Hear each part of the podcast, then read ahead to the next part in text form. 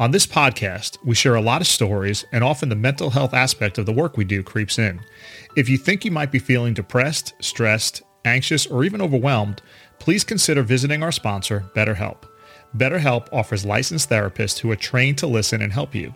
And they even have therapists who specifically work with first responders. You just fill out a questionnaire to help assess your specific needs, and then you get matched with a therapist in under 48 hours. You can talk to your therapist in a private and online environment at your convenience. Many first responders work rotating and often odd schedules, so this format makes it really easy to talk to someone when it's convenient for you. If you don't click with your therapist, you can request a new one at no additional charge anytime. Join the 3 million plus people who have taken charge of their mental health with an experienced BetterHelp therapist. Get 10% off your first month at betterhelp.com backslash roadie. That's betterhelp.com slash roadie, R-O-A-D-I-E. You can also find the link in the show notes.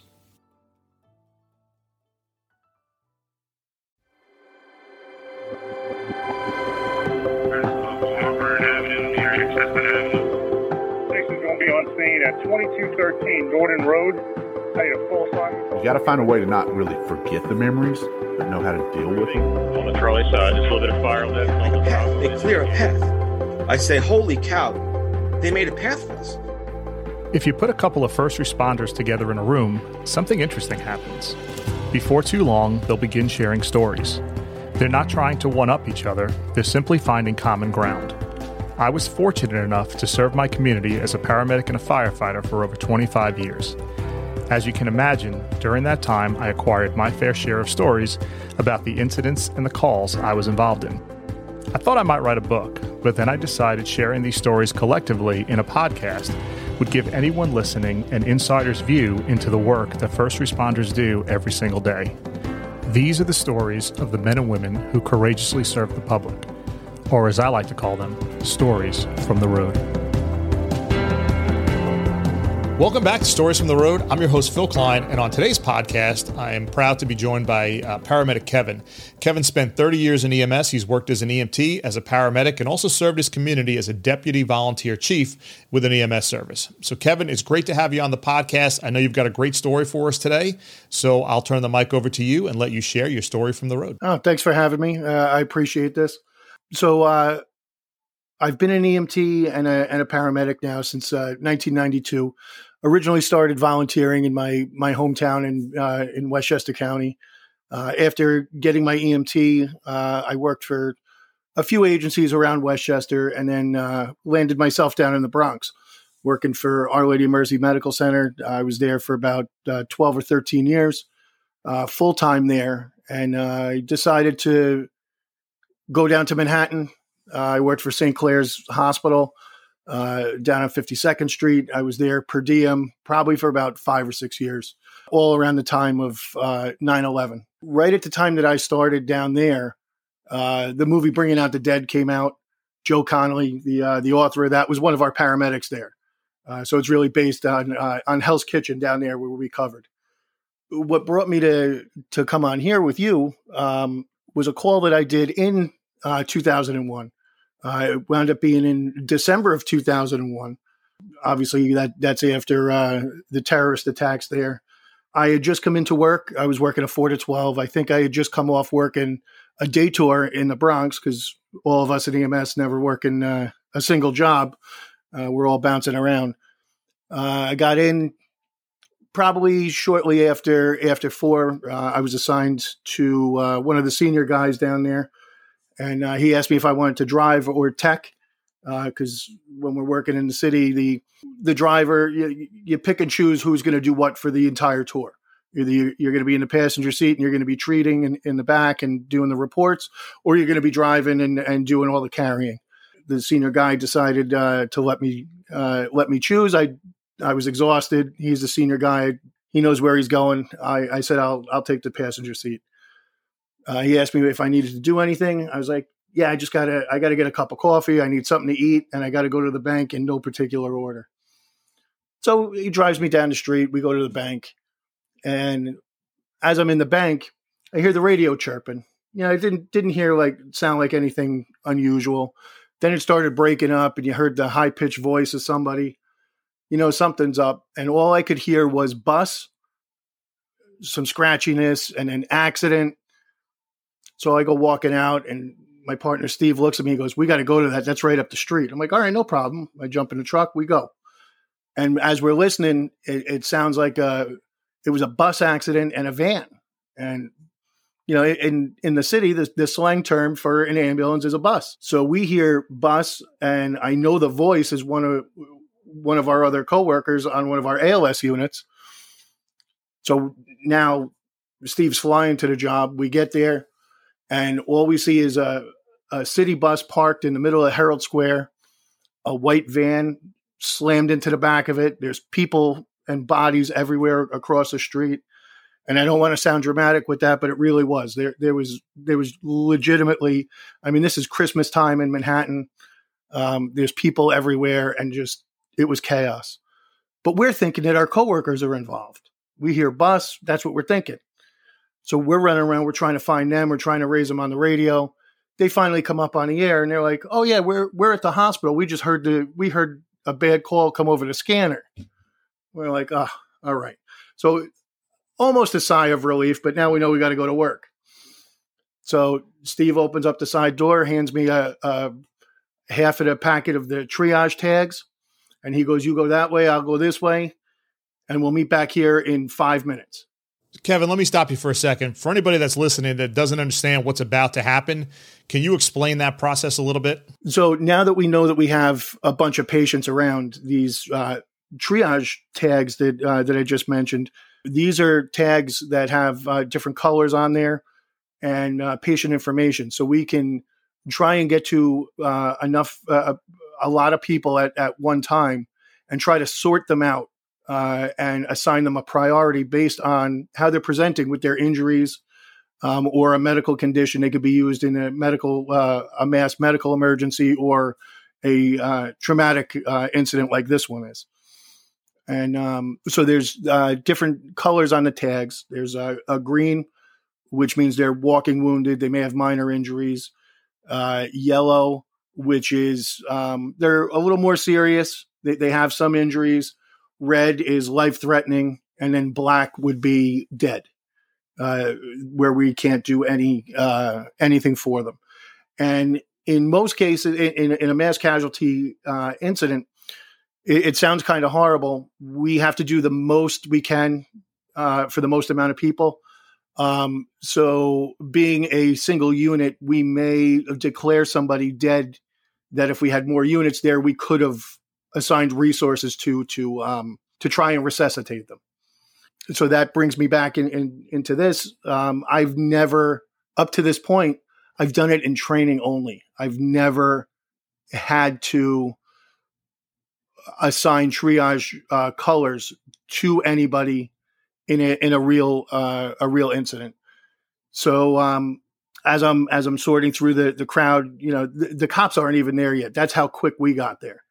My uh, my partner Steve was was on one side. He's trying to call for more units. Uh, I'm on the other side, and I I come across this one kid. He's uh, laying face down in the in the street, and he he looked like he was curled up in a ball and I tried talking to him. I, I moved him a little bit, and then I just saw that the the back of his neck was exposed. His uh, whole cervical spine was uh, was coming out. Immediately, I assigned him the the first tag that I ever dropped on somebody wound up being a uh, unfortunately a black tag. Um, and then as we we sort through, we get we get back to each other. Um, Steve had two uh, two black tags as well. I had a few of the the red tags that were very uh, very serious patients and the just the amount of people that were there around us and now units are starting to show up because it, it, it, is manhattan so uh, people can get there rel- a lot of resources can get there relatively quickly the new york city emergency Ser- uh, new york city police emergency services unit uh, showed up with two of their esu trucks right away with four guys and their their minimum level of training is uh, is bls emts which is great. So we can start handing patients to to them to start triaging and, and re-triaging, I should say, and uh, and start working on them. Uh, finally, the FDNY uh, EMS conditions car shows up, which is their field supervisor for the battalion in, in that area. They take over the the command, and now Steve and I can start getting back into um, patient care. Um, they assigned us one of the red tag patients we had uh, we we got. Uh, we had originally triaged, uh, put him in the back of the ambulance, and now we're we're trying to cut across town to get to over to Bellevue, uh, Bellevue Hospital being the closest trauma center at, at the time there. And I just remember uh, this gentleman talking to me. Um, he was already immobilized by ESU and the and the uh, and the FDNY engine companies that were there. And I remember this guy talking to me. Uh, he was an elderly gentleman uh, in a business suit. He had he had some bags in a, uh, uh, in his possession there, and he he told me that he had just gotten off work. He's finally getting a chance uh, after the even though it's after the holidays to get over to New Jersey to go see his grandkids for the uh, for the holidays. And as I'm talking to him, I'm trying to uh, assess him. I'm taking his shirt off. I'm palpating. I'm pressing on his chest, listening to his lungs. Uh, all the time, he's really not complaining of much. He's just, you know, he was happy to be going to to go see his grandkids. And I looked down at his abdomen and I pressed on it, and his stomach was distended. It was all discolored, which is indicative of uh, of some major trauma to to his abdomen and then I go down to um, to palpate his his pelvis, and I'm on either side of his pelvis, and I go to to press, and then my hands actually came together uh, because his pelvis was just completely shattered. I, I cut off the rest of his clothing and found multiple fractures of all his lower extremities. And the, the guy's still talking to me. And then all of a sudden, my partner Steve yells out an expletive and has to lock the brakes up on the on the ambulance. I go flying up into the front of the the front of the truck. Somebody cut him off, and then he hit the gas again, and then I go flying back to the uh, to the back of the truck again, and my uh, my examination glove got ripped off my hand somehow, and I'm looking, I'm like, what the heck happened here? And it turns out that uh, he had an exposed uh, fracture and uh, the bone fragment actually ripped the glove off my hand. Luckily, didn't cut my hand though. Uh, I, I, was surprised at that. So I, I, got another one on. I finished doing the the assessment. We get him to the hospital. Uh, long story longer, you know, he he passed away in the hospital. Um, but Steve and I felt that we still had more that we had to do for that call. So we, as soon as we cleared from from the hospital, we asked permission to respond back to the scene and they allowed us to. We did. They had already removed uh, all but uh, four of the the black tags that, that were left on the scene. Uh, they were able to re-triage some people and remove them. Uh, all in all, the the end of the day, uh, six people had uh, lost their lives in this accident. Um, and I wound up transporting one of the one of the dead to Bellevue to the morgue there because we were still doing tra- EMS was still doing transports of public view uh, bodies at that time. I, I, believe their protocols have changed. I'm not sure. Um, and I remember going into Bellevue, into their morgue area, and I ran into a friend of mine that I didn't realize was working for the medical examiner's office. And he could just see in, in my face that I was just, I, I was shot. I was out of it. I, I didn't know which way was up. Uh, and he walked me after he he checked us in with with our with our body, and we we moved him over.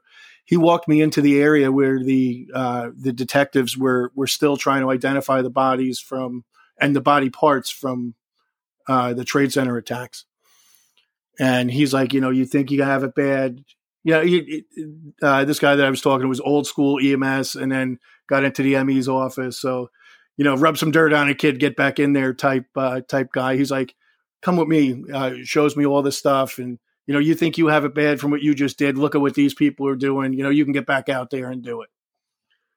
You know, so I, I can't even tell you what I did the rest of the rest of that shift. That was the first call of the shift. I don't.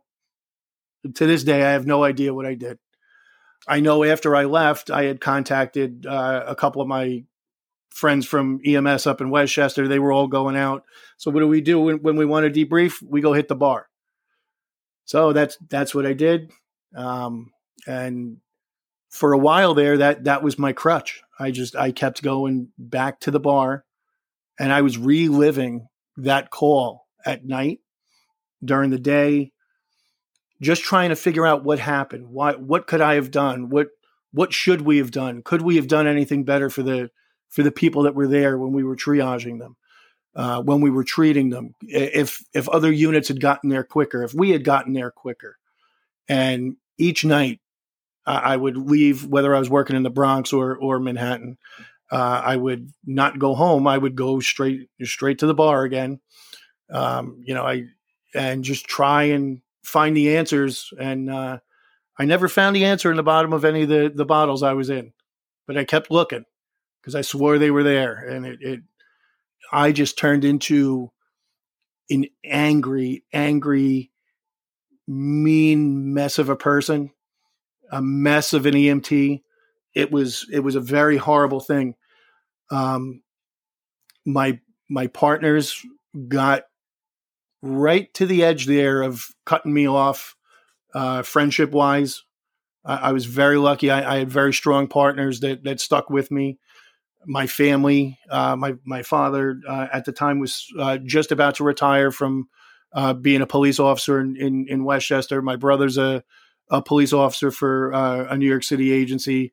My sister's a nurse, so they they've been around that stuff and.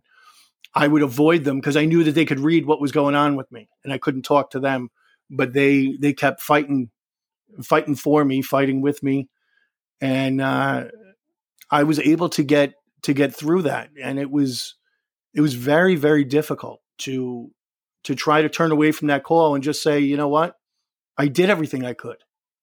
It took me years a- after that to say, you know what, for what I had at the time, I was able to do everything. Kevin, let me ask you. Let me ask you something. Yeah and I'm sorry to interrupt you, but no. what was it about that call in particular? Or was it just the the the size of it, the massness of the of the injuries, or you know what was it? What do you think it was? I, I honestly think that being that it was uh, it was post 9-11, I, I was working for St. Clare's. I, I was actually assigned to work on 9-11. I took off. I was able to get my my partner's girlfriend actually covered the tour for me so I can go away. So they actually got trapped in the uh, in the towers. The person that was working for me and, and my partner. So I I think that after that that one call in Herald Square, that wound up being my breaking point from all of the stuff prior to that. That cumulative PTSD that they talk about.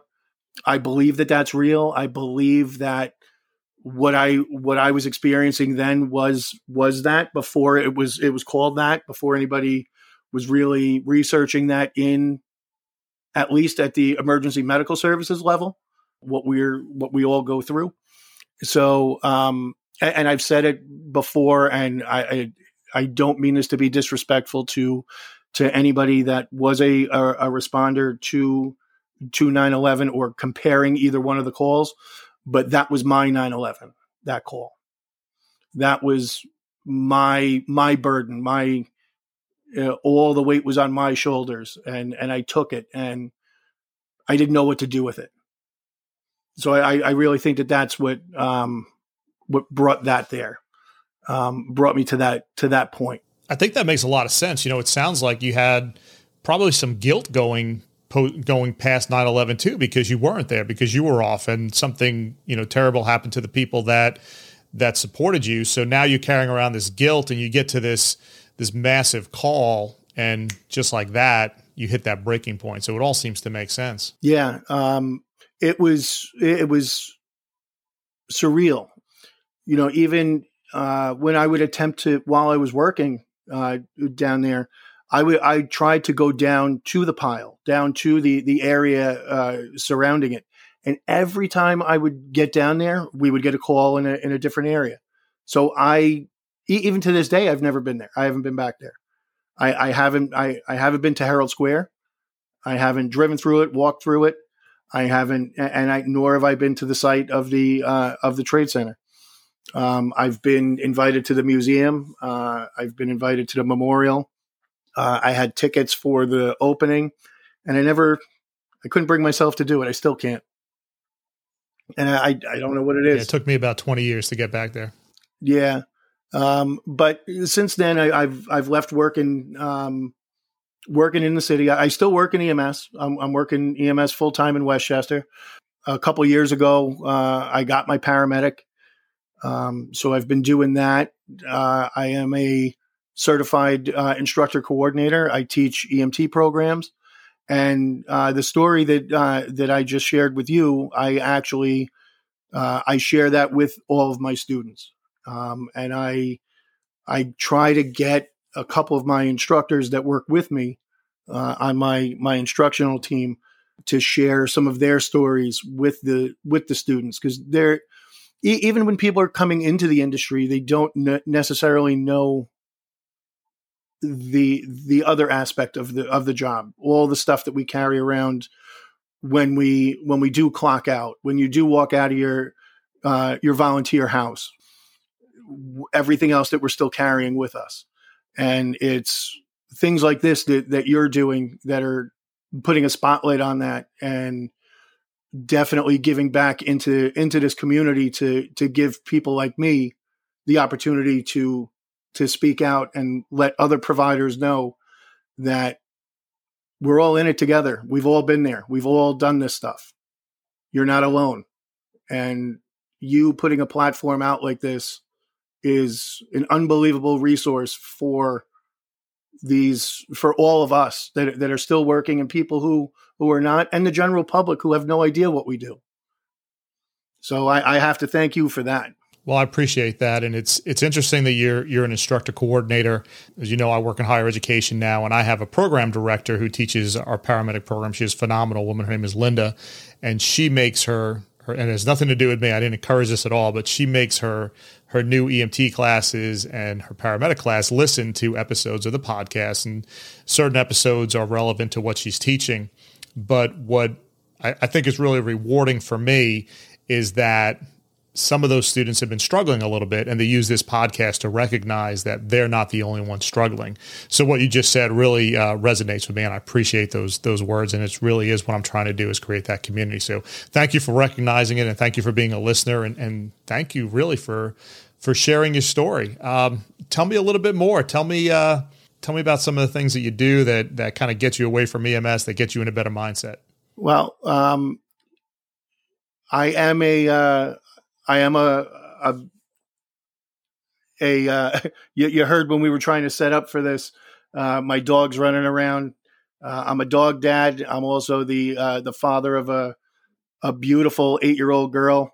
Um, I'm happily married. My my wife Eileen tolerates me, gives me uh, some quiet time to uh, to participate in this, which which I'm very lucky for but that that's my my outlet. My my step away from everything is is just my family at this point.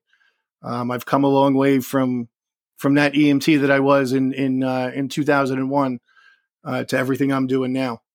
Like I was saying before, with my my partners and my family supporting me during that that time frame, you know, I'm not I'm not another statistic um, with the uh, the rash of suicides that we've been seeing in our in our industry, especially uh, post COVID, uh, during COVID, with the the strong support staff that I have uh, outside of the job is what I credit me still being here and, and and having this beautiful family that I have, and able to continue doing what I'm doing because I still absolutely love it. I think that's incredibly important is having that support system at home. So I'm, I'm certainly glad that you have that. I'm glad that you talked about that.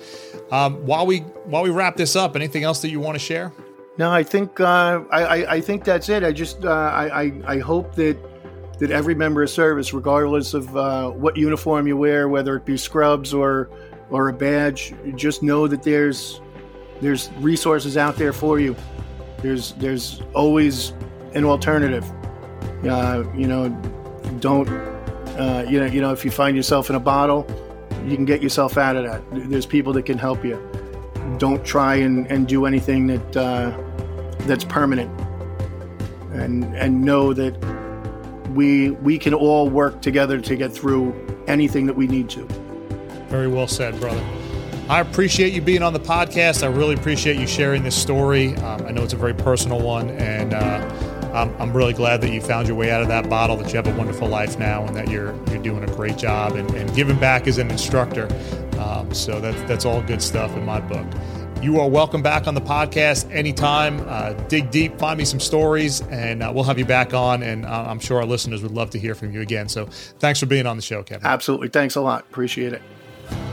If you enjoyed this podcast, please take a minute and give us a five star review on Apple Podcasts or whichever podcast platform you enjoy. Stories from the Road is a Brown Dogs Media Group production. This one man show is written, edited, and produced by Phil Klein. Show notes are written by Jennifer Roig. If you have a story you would like to share, please contact us at storiesfromtheroadpodcast at gmail.com. To learn more about this show, please visit storiesfromtheroadpodcast.com. Thank you for listening.